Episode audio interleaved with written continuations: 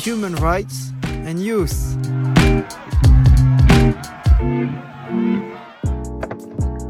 What if we could make the European Union accessible for everyone? Our program aims to raise awareness of what the European Union does and promote a European identity among young people.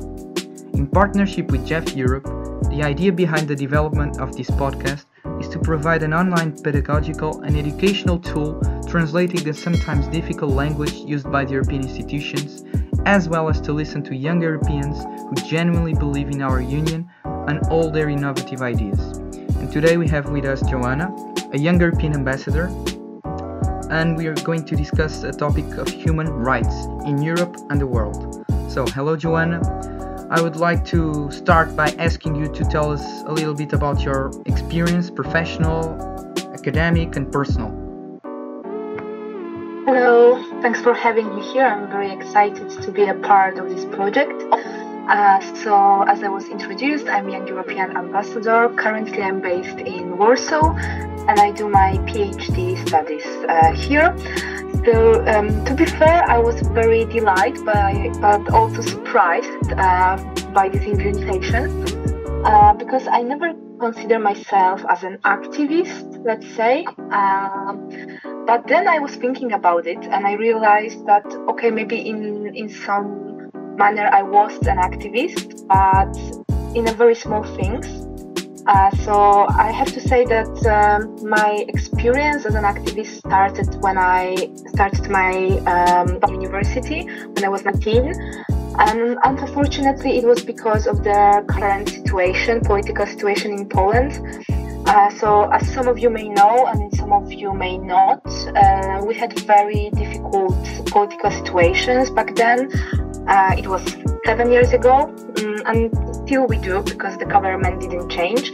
So the first attempt to radicalize uh, abortion law in Poland uh, caused a huge strikes all over the country, which I was a part of. And unfortunately, right now, uh, every autumn we have some strikes because of violation of human rights. So basically, that's my path. I'm uh, I was motivated by those factors. And um, I have to say that I'm a very activist on the grassroots level. Uh, so I'm, I'm involved because I feel that I'm obliged to, and I really had the feeling that um, human rights is not something that can be taken for granted, and uh, we have to fight for that. And then I became a part of Amnesty International, um, the local uh, network. Uh, so I was involved in the marathon of writing letters uh, for a few years in a row. And right now um, I'm working in a center of migration, migration research.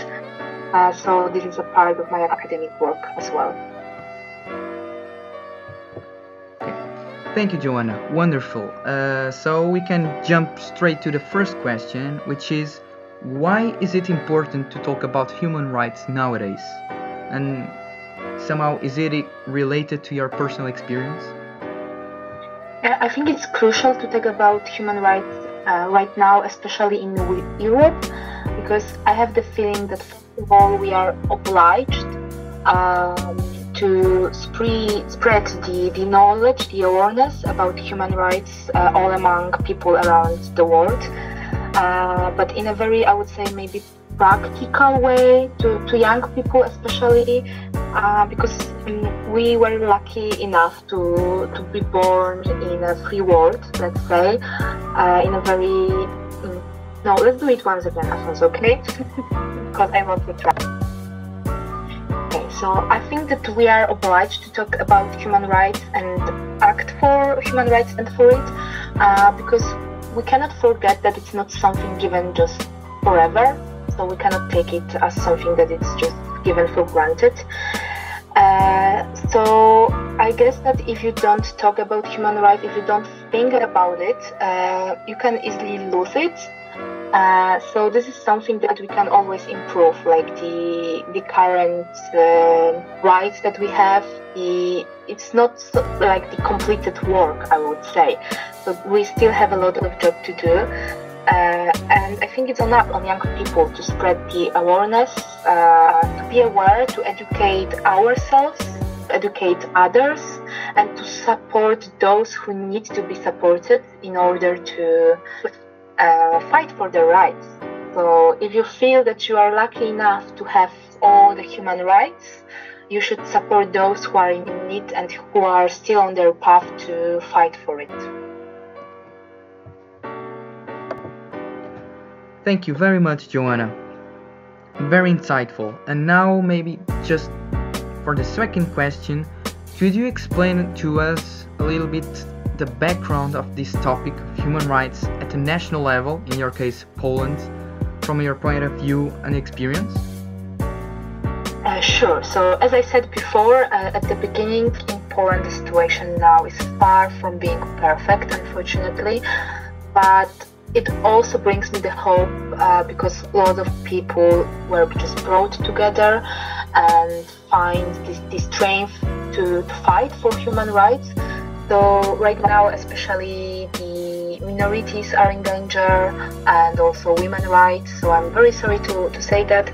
But in Poland, I have the feeling that it's a constant fight for human rights that should be um, should be given and should be respected because we are part of the EU. Uh, so this is something natural for me. I have a background in European law. I feel very European. I have to say that at my heart, I feel more European than Polish.